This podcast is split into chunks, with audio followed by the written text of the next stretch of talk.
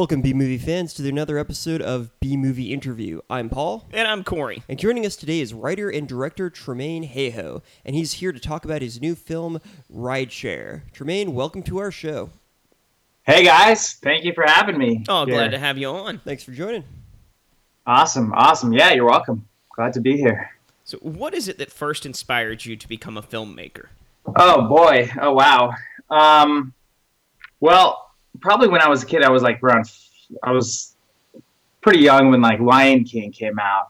I remember Lion King came out and I was like crying. Remember the scene, spoiler alert, with Mustafa, Simba's dad, dying or whatever. And I cried. And afterwards, I'm like, well, why am I crying over a cartoon? You know, this is like kind of silly. So, you know, the whole aspect of storytelling just kind of fascinated me. So, you know, from there, like a lot of, my parents had this box set of Alfred Hitchcock movies. It was like all the classic, like in like a VHS stack, like 39 Steps and all that stuff. And I watched all those movies and I loved them. I was just fascinated by them. And so, yeah, I'm like, hey, it'd be so cool to learn how to make movies and to make movies. And I haven't stopped since. Could you tell us a bit about your film Rideshare? What's the general plot and idea behind the film?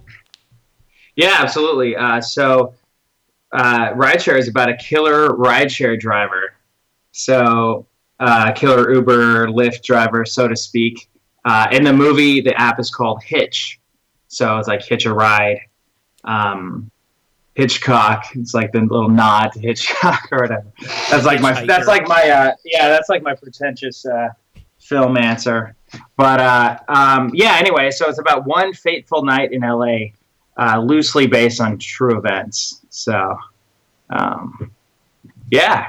Sounds pretty awesome. I feel with all the like Uber and things like that, an event like that's just waiting to happen. So it's definitely an awesome idea. Oh, thanks, man. Well, yeah, I mean, unfortunately, it has happened. So, yeah. There's been like, numerous, there's been a couple murders. There's been rape in Ubers, Uber drivers, passengers, people have lost their jobs. I know that like the CEO of Taco Bell lost his position because he like freaked out on somebody. I don't know if you guys saw that, but he like freaked out on his Uber driver. I've seen videos of people freaking out on them, and they almost always like become viral videos because no one likes seeing the Uber guy get like harassed. So. no, that's true. Yeah. So it's interesting where when people ask me and they say like, well, is what's the genre? I just say horror. It's more of a horror movie, but I guess it's more of a suspense thriller with some comedy, actually a lot of comedy thrown in there. So, it's all based on real people that I've either met or come across or know. And then for a short period of time, I actually did drive Uber for a bit. So I have that experience of what that's like, picking up a rider. And it's almost scarier as a driver, to be honest, because, as a passenger, you get the picture of the person, you get their car, their license plate number and everything. But as a driver, you don't get anything. It could be like, you could say picking up Cindy, it's like 3 a.m. And then like Cindy's a guy, you're picking them up in like a dark alleyway. You know what I mean? It's like it can get really, it's just a horror movie waiting to happen. So I'm like, I've always wanted to make a movie. I've written, a couple, but this is like, I'm like, you know what, this is something I should just go for. So, yeah. Definitely, yeah. What do you think is the most unique aspect of Rideshare? Why someone would see Rideshare over anything else? I think because it's a character-driven piece. It's more of about the people that are getting in the car, and it's about the killer. And it's the main guy is the bad guy, so the main guy is a killer, and so right off the bat, you don't want to side with this guy guy, but then there's different other characters that get on board, and it's like, oh, you know, maybe I could see where this guy's coming from. So I kind of wanted it to stand out in that regard. And that was like the biggest challenge in making the hero the villain, essentially, and vice versa. So, yeah, I think that's what, you know, and it's one fateful night in LA. So it's set in, you know, one. I kind of like to contain it, you know, to one. I'm like, well, if it's multiple nights, it doesn't really work as well, you know. I think it has to be one, like, you know, crazy night. So yeah. Makes sense. So since you said this is kind of part thriller, part comedy, and part horror, were there any difficulties balancing those elements out, or did it all kind of come together pretty naturally? Yeah, you know, I mean, I write with a lot of the actors that I casted in mind, so I know that I knew which actors could deliver the serious lines, which actors could be more comedic. And so, yeah, so I'm hoping to get the tone. Like, I really like the tone of making people feel uncomfortable, or where it could be maybe something that's normal happening, and it's like, hey, would you like some water? And I don't know, some like little like details that like make you just feel a little bit off, like a little bit unsettling. But it's kind of funny though too, because you can't really help but laugh at some points. You just feel so awkward. I think that's really what separates the really good, like the good movies from like the really good movies are the ones that have that element of humor in it. You know, because I mean, my personal belief is that any like the darkest moments, like even like there's funny parts, like even like at a funeral, there's like stuff you're gonna laugh at. You know what I mean? So I think the stuff that I don't like are stuff that takes itself so seriously, and it's just like give me a break with this. But I think taking that element of making it serious or about a serious subject matter, adding in a bit of humor to it, and then some twists and turns and thrills along the way make a great movie. So one of my favorite movies of all time is the movie Minority Report. Have you guys seen that one? Yeah, it's been a long time. I saw that one not too long ago. I read the short story too. Nice. Yeah, I really like that because it takes you through that journey, and it's also about an anti-hero. That's what I really like. You know, I kind of like that anti-hero story where, you know, it's freaking Tom Cruise. You think he's like, you know, and he's a cop. You think he's like this perfect kind of character. It turns out he's, you know, he's got a drug problem, and, you know, he's had this really sad, messed up past, and you learn a little bit more along the way. So I think cereal boxes. Yes. It's the one that's like the main thing I remember. Like, I remember most of Minority Report, but that just the talking cereal box is like always distracted me. I'm like, what's the logic behind a talking cereal box? Yeah, I forgot about that. Actually, that was I think that's just like to show that's in the future. So it's like futuristic, you know, like an advertisement, like how the ads talk to him, like, and when he changed his eyes, like, hello, Mr. Yokimoto, you know. But yeah, I love that movie. I mean, I love The Shining. The Shining is a classic horror movie. I actually recently saw that movie. There's a theater in LA that shows all these like classic films, and then afterwards they have like a Q&A with someone either from the movie or someone that made the movie, and from there they had the bartender. Remember Lloyd? Like, yeah. Remember Lloyd? Yeah. So Lloyd, the bartender, he's like 93 years old now, and he was there afterwards for like a Q&A session. So that was like really cool. That's awesome. Yeah, it was really incredible. So, you know. But, yeah, I mean, I love Alfred Hitchcock films, so like Rear Window, Psycho, North by Northwest. I just saw To Catch a Thief. That's a great one. I like a lot of classic films, and I like a lot of new films. So what are some movies that you guys like? Well, my favorites kind of rotate between it's like a top three of John Carpenter's The Thing, the original Evil Dead, and Re-Animator. And then if you go to, like, the top five, Dawn of the Dead, the original, is in there. And I'm drawing a blank on what number 5 is right now. Probably Chopping Mall. Like that's my go-to guilty pleasure. I haven't seen that one, but I think I have to see it now. That was a fun one. That one, we reviewed that one like a couple years ago, or like last year or something like that. That was a lot of fun. But as far as my favorite movies, I'd have to go with I really love the film Casablanca. It's one of my favorite films. I also like Re-Animator, and I really like Dead Alive. I think it's one of the funniest films I've ever seen. So That was Peter Jackson's first movie, right? His third. Yeah, one of his third. Pre-Hobbit movies. Okay. What was his first one? What was his very first? His first was called Bad Taste. It was about aliens who come to the Earth to harvest people to use as meat in an intergalactic fast food chain. I love it. Oh my gosh, I love that. See, and that's the thing. I think a lot of... especially like the intro, this is my first feature. So I think horror as a first feature is like a really good, and I mean, I love horror movies as well, but it's a great barrier of entry, for first time filmmakers. At least I think, there's a little bit more leeway, I think, in some horror movies for some filmmakers where you look at like, Peter Jackson, or Steven Spielberg or whatever. I'm not comparing myself to any of those, but I think why not? First, I'm not going to try to be like, I don't know. I'm not going to try and get a freaking Oscar right out of the gate. Not quite yet. So next film. Yeah, wait till second film, then just make Moonlight Part 2. Something like that. Nope. Sunlight.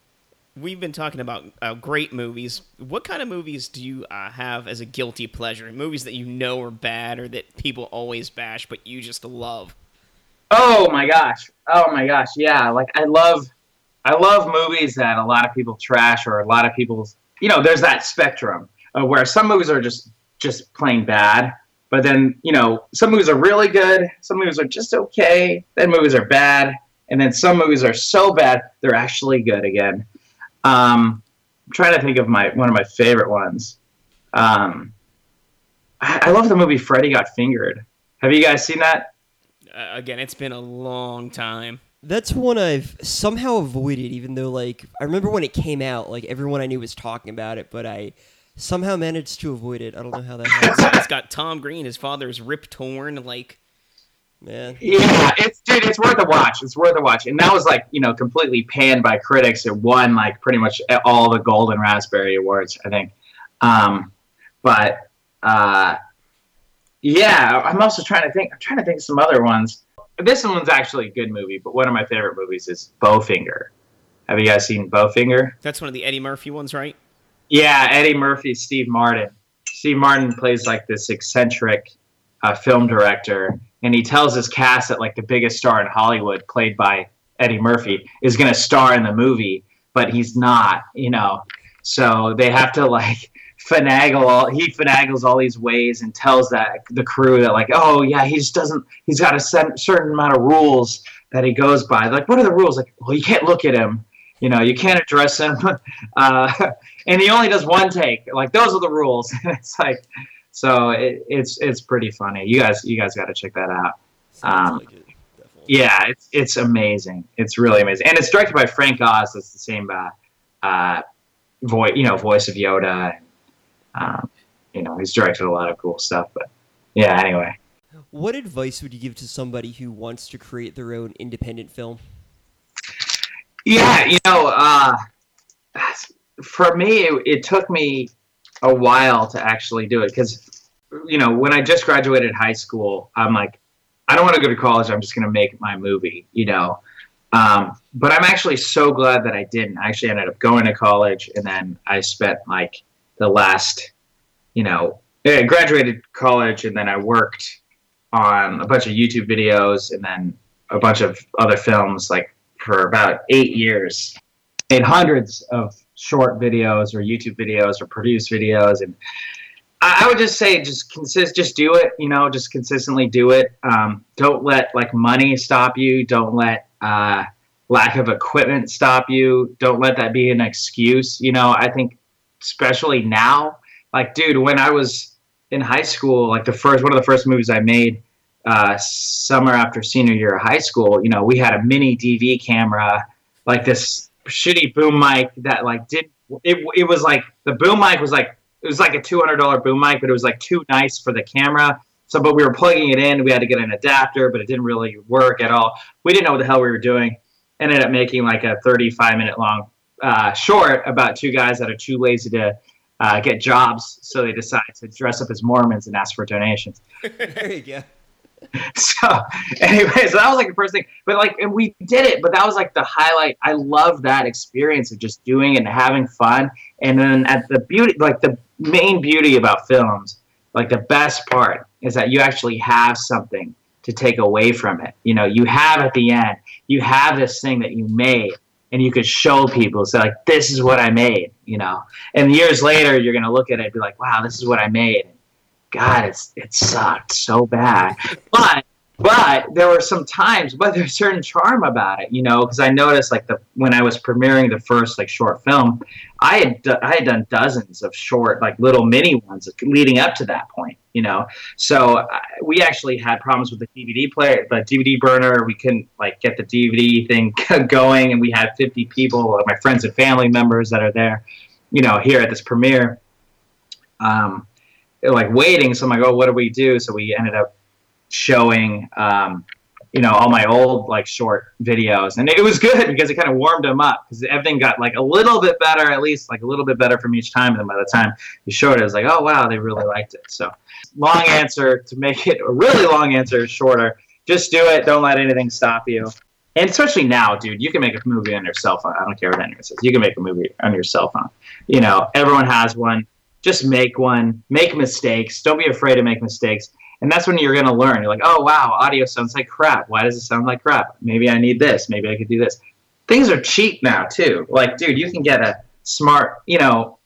So, yeah, I don't know. I mean, I think I have a lot of hope for the future of, you know, filmmakers, because excuses are going out the window with what we have now. You know, when you can shoot and edit a movie in your pocket, I mean, I think we're going to see some really cool, really interesting stuff. So, and also for not that much, like the budgets aren't, you know, don't have to be big anymore. So, I think, yeah, just do it. Just do it. Make it happen. Definitely. Yeah, it's amazing how my cell phone has a better quality camera than the one I bought, like, to make films back when I was in college. It's really kind of bizarre, but it's kind of cool. Dude, I know. Yeah, it's so crazy. Yeah, people are like, oh, well, you know, why do this? I remember in college, like, there was this one guy who was, like, in his 40s, this Italian guy, and I went to film school, actually got rejected by the film program, so I ended up finishing up with a critical studies major. Even though I had over 30 short films under my belt, I worked at a TV studio on, you know, the KPBS, which is like PBS TV station. Anyway, whatever. That's another story. But we were in this class, and this Italian guy, he's like, it's all about a film. We got to make a film. And I'm like, dude, there's people that are spending $10,000, like the cost of a car, on their shitty piece of garbage short film. And, you know, oh, it's a short film. It's on film. We're going to get it developed. Like, dude.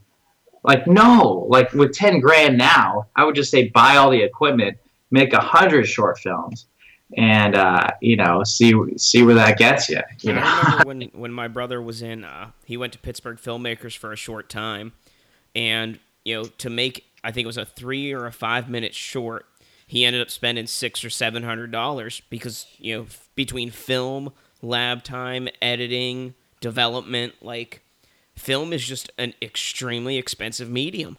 Yeah. Dude, yeah, and that's on the low end, man. Like a couple $100, like that's on the low end for some of these short films, or, you know, these student films. Like, then you look at them, it's like, what do you have to show for it? And it's like this horrible film about a guy that like lost his girlfriend and he's sitting in the corner, and it's like, oh my god! Like, who wants to see that? Who wants to see these movies? And you'll see things on YouTube that are like better for like a couple bucks. It's amazing how things have changed with that. Like the whole film versus like digital editing and stuff like that.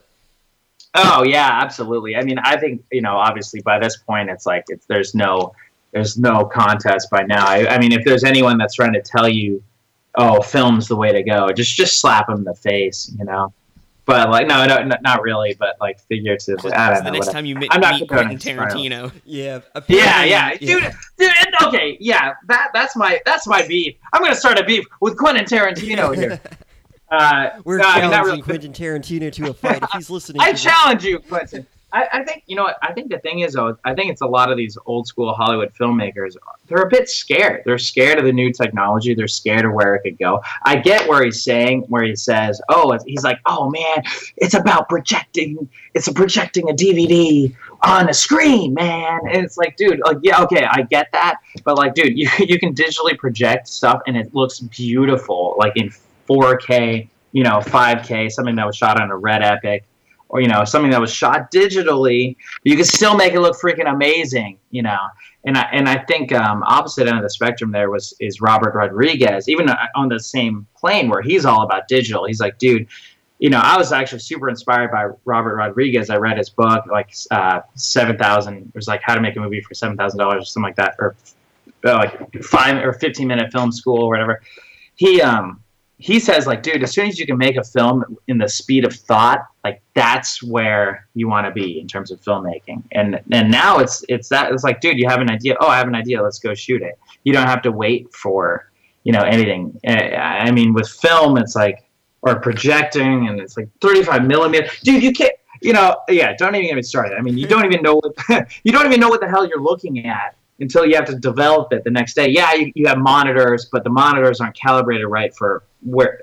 Anyway, I'm just gonna stop. I think yeah. There's a certain thing about 35 millimeter film. You know, yes, there's a certain thing about, you know, 55 or like blown up, like the biggest film. Dude, it's expensive, man. That's like, if you have millions of dollars and you want to like just piss him, you know, down the toilet. Like, dude, honestly, when there's starving people in the world, where you can make, I can make 10 movies for the price of half of his films. To me, when you could do that, there's no excuse today for shooting on film. I'm sorry. Even if you have those millions, I'm just like, dude, it's just a waste. I just see it as a waste. Yeah, I think at some point it's just showing off. It's like kind of being kind of elitist. It's like, oh, I would never touch like that kind of filming. It's like, well, you know, I will, so. Yeah, right. Dude, it was the same thing, man. In college, in around the film program, people are like, because I uploaded some videos to YouTube, and they're like, oh, you go on YouTube, you upload to YouTube? Like, sorry, bro. I'm on Vimeo, okay? Like, I'm on Vimeo, all right? Watch my film. It's on Vimeo. Oh, by the way, the password is 3_9. You know, like, dude, okay. People actually upload. People that are going to submit a short film upload something to Vimeo, right? And I'm sure anyone that's listening and they're a filmmaker, I'm sorry, guys. Fuck you guys if you guys are doing that. Sorry. Like, because it's just like, dude, it's so stupid. I remember one guy showed me his short film, right? He's like, oh, it's going to Vimeo. It's on Vimeo. I'm like, okay, I'll check it out. Go to Vimeo, and he's like, oh, this is the password. The password is short film or whatever. I'm like, okay, put in the password. And then, like, I'm watching this film. It's about a guy, he's at this town, and he's, like, thinking about his dad who died 20 years ago. And then across the whole screen, it's, like, by, you know, I forget his name. You know, let's say Johnny Films. Like, Johnny Films in a freaking huge, like, you know, watermark, right? You think that someone's going to not only hack into your Vimeo account to watch your film, you think someone's going to download it, and then you think someone's going to pass that off as their own work? You're a fucking idiot, dude. You're a moron. Like, sorry. I'm a little bit heated when it comes to this, so you guys can't tell. But do not show your short film. Okay. If you have a watermark on your short film, just stop, just quit, like right now. Just don't. Like, at least in my belief, like the whole purpose of making a movie is for people to show it. Just throw it up on YouTube, you know, especially if it's your first couple of things. You don't deserve, no one deserves to have to write in a stupid password to watch your shitty short film, okay? Sorry, like, like chances are, you know, I mean, I get it. Like for certain film festivals, they can't show it. They can't be public and stuff. I understand that. But if it's already done and you're already past the film festival circuit, which don't get me started on that, by the way. But anyway, you know, it's yeah. Anyway, so we've heard a couple things that you're passionate about. Yeah. There's a passionate and heated argument that arises between Paul and I pretty often, and we like to get everybody's opinion on it. So we just want to know, what is your opinion on hairless cats? Hairless cats. Oh my gosh, I'm so heated about this. I don't know. They're cool. I don't know. They're cool. See, I love them. I think they're adorable. They're cuddly. I mean, they're just like other cats, except they look more awesome. Because they look like a live gremlin that you could just, you know, hold and stroke, and it more than likely won't kill you in your sleep. Yeah, right. I see hairless cats, and I think that it's a sign that we as humans have experimented too much, and we need to go back before we do something terrible. Because I don't trust them. They're like, you look like have you ever seen a hairless cat that doesn't look like it's gonna try to maul you to death? I don't think so. It's there's something about them. I don't trust them, and I think that they're mad that we genetically altered them to not have hair, and they're not happy with us. We're gonna see. Like, is that what they are? Are they really genetically? They're bred to not have hair because they thought it was a non-allergenic thing. But as one person we had on the show a while back was a pediatrician, and she explained to me that apparently they still have the allergens in them, so their reason for like getting rid of the hair was completely bullshit because they didn't understand how that worked. Yeah, because the allergen is the oils, it's not the hair. But but yeah, I chalk this up as a point for me because he started out with, I think they're pretty cool. So yeah, I think they're cool looking. Like, look, if I'm in a dark alleyway and I see a hairless cat, like, you know, I'm not going to go and, like, pet it or whatever. You know what I mean? I don't know. It is kind of weird thinking about, like, touching the skin of something that is supposed to be, like, furry. There is something to that. But I think they look pretty cool. And I think if you have one, definitely put it in your movie or, you know, if you're a short filmmaker or filmmaker or whatever. Yeah, put it in your movie. I mean, it's cool. Those things are cool looking, you know. I don't really want to cuddle up with one, I don't think. Nah. I don't know. Maybe I just haven't met the right hairless wonder cat. Oh, that's funny. That's funny. You guys have that debate. It's pretty. We started talking about that one day. We're like, we're just gonna ask everybody that. Yeah, I don't remember the origin of the hairless cat, but it. Yeah, we've been asking that for literally everyone we interview, and it's. We get some interesting answers, I'll say that much. Yeah, I can't say that I've ever been asked that before, you know. So kudos to you guys. Thank you. But tell me about you guys though. So Corey and Paul, like, how did you guys meet and how did you guys start all this? We met in college, and through a mutual friend. And the first time we hung out, we watched the movie Snoop Dogg's Hood of Horrors, because. You know, I was always into, like, bad movies or obscure movies or, you know, shitty movies. And so I like to share that with people. Well, you know, we remained friends through college and after college. And we ended up living about 15 minutes from each other. And we were like, hey, what's an excuse for us to, like, get together and just watch movies? So we started, like, a Facebook page where we did written reviews. Then one of our buddies was like, hey, you know, I'm starting a podcast. I bet you guys could do that too. So he let us use his equipment. And, you know, then we started doing the movie reviews. We took a break last summer because Paul was getting married. And we started back up and got to, you know, the interviews and the chats and the hypothetical movies and everything else. And, I mean, it's kind of snowballed since we came back to it, and for the best. I mean, it's going really good. Oh, yeah. So Wow, that's so cool. What college did you guys meet at? California University of Pennsylvania. What? California University of Pennsylvania. It's in. Are you joking me? California. If it's in a town. Are you joking me? In Pennsylvania. Are you joking? Is this a joke? Nope, I feel like this is a real thing. Yeah. CalU.edu. You guys met at CUP? Do people call it CUP? No, CalU. This is CalU, but CalU. Okay, I call it CUP, but then they realized how weird that was, and so they changed it to CalU. It was originally Pennsylvania's the teaching college, but yeah, when we were in college, I started I was hoping to be a filmmaking club because we made a few really short, really terrible films about like our one friend had a Grim Reaper costume. We're like, well, we have no money and we have a crappy little camera, but we want to make something. So we made like these terrible little like shorts about this Grim Reaper. He had his own like business killing people, and it was and then he got fired from his business. And then he got fired and started his own adventures, like trying to find a new scythe and things. But I started a club to try to get like people involved, and oh man, it was just didn't go as we planned. Like people would be like, oh, we'd love to be involved in this, and they drop out, and then it's like, yeah, people were like, We'd love to be involved, but what kind of equipment do you have? Well,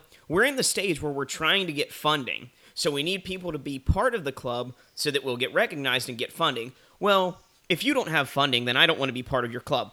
But you need to join so we have enough members for them to give us money. Like, oh my god, I'd like a $20 camera, and I'm like, oh, all right, I've got something. But it's like, yeah, and then they were like, well, what kind of films are we making? Yeah, oh my god! Experience with whatever, dude, it's like stuff. Whatever. See, kind of those stuff. Types of people, you're like, hey, thank you so much for showing your interest. There's the door.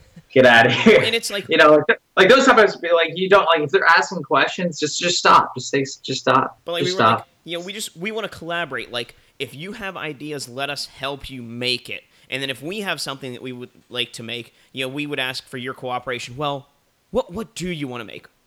Well, we want to make, you know, whatever comes to mind. Like we don't care what you want to make. If you want to make fucking a schlock film, we'll do that. Yeah. If you want to make the next Citizen Kane, we will help you to the best of our ability. Pretty much. But, you know, if we want to make a terrible slasher or, you know, Death Gets Married or something, you know, we ask you help us with that too. Yeah. So then did you guys get members or... No, I think I think we had like two members who showed up once in a while, and then like we had like a couple people who would talk about like all these films they made, and we're like, okay, cool. Like, well, do you have any ideas and stuff you'd like to make? Here are some of our ideas, and they're like, well, we'll come up with something, or you know, or they'll say like we've got this great idea for a film, and then we'd never hear from them again. I'm like, well, that was fun. And it's like, you know, and I think we were like, what, one or two members short from actually getting like recognized and funded. Oh my gosh. Yeah, it was fucking bullshit, man. Yeah. I mean, if anything, I learned that like, you know, when it comes to film, sometimes you just gotta like get a group of people, you know, and just kind of do it, because if you're waiting around for too many people, it's not going to happen. Right. I know. And see, that's the thing is like, what was crazy is that I didn't make a film. Like, look, like I just turned 30. So, and right before I was turning 30, I'm like, wow, I'm about to turn 30. I think it'd be cool to make I should finally make a movie, a feature, you know, and I hadn't yet. I made like tons of music videos, shorts, you know, all that stuff. I've always wanted to make a movie, but why didn't I make a movie? And then I was like, I'm going to make a movie. I'm just going to do it. You know, I don't know what it's about, whatever. And it wasn't until I made that decision that I'm going to make a movie that all of a sudden everything like started to fall in place. So it was like once I started with that decision, I know I'm going to do it. I'm going to start building momentum. I had this like harebrained idea, like, oh, it'd be cool to have like a, you know, killer Uber driver or whatever. And you know, I'm like, well, you know what? I want to do it right. I want to actually raise some money. You know, I want to be able to pay people and everything. So, you know, like, but I hadn't gone about that whole thing of raising money and asking people for money. And like, I didn't want to do the whole crowdfunding thing because like, that's pretty tough. I'd rather get like a lot of money from a little amount of people than a little amount of money from a lot of people. So anyway, 3 days after I made that decision with that harebrained idea, I was at a bachelor party with one of my friend's bachelor parties at this cabin or whatever. And one of his friends, like a mutual friend of mine, goes to me because he knows that I'm like always, you know, making projects or making something. And he goes to me. He's like, hey, Tremaine, do you have any projects that need investors? And I'm like, why? And he's like, because I'm looking to invest. And I'm like, oh, yes, I do actually. I do have a project in mind, like just the one. And so, I'm like, hey, let me put together the pitch and everything. He's like, hey, so I put together something.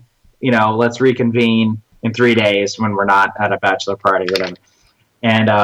And so, yeah, I was like, oh, my gosh, I was just so inspired. And I put together the pitch for the movie, and it helped me. That helped me, like, really just buckle down and actually make the thing. And I'd never actually done it until I made that decision, and then he, you know, whatever. So everything led to everything else. Next thing I know, it's this unstoppable snowball, like you were saying, like going down the mountain.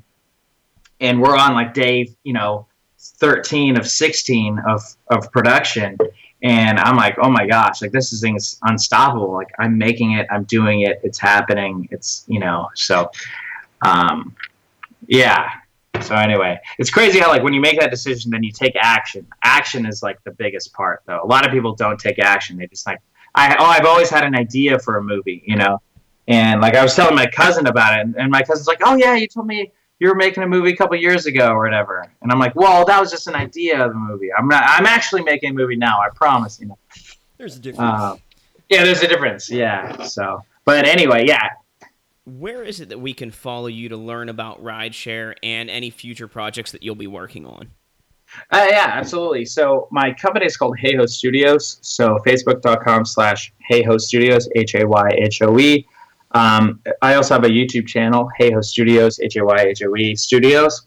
And then the movie page is facebook.com/Rideshare Movie. So if you look up Rideshare Movie, it's pretty much all, you know, all that, all one word, except on Twitter. It's Rideshare_movie. So yeah, that's where I met you guys. Twitter of all things, which is crazy. So Twitter. Yeah. So if you guys tweet at Rideshare Movie. You might get a tweet back. Sounds good. Yeah, so Rideshare_movie. And there you have it, B-Movie fans. Rideshare, a film by Tremaine Hayhoe. Tremaine, thank you for joining us today. It's been a lot of fun having you on the show. Hey, thank you for having me. It's been a pleasure. You guys are awesome. Thanks. Corey and Paul, you guys are great. All about the B-Movie bros. Am I right? Oh yeah, exactly. Thank you, and we're glad. It was awesome hearing about your film. It's we're looking forward to checking it out once it comes out. Do you have a time frame that you think it'll be done, or? So I'm shooting for summer. Okay. So be done by summer. All right. So come this summer, friends. Yeah. Check out Rideshare.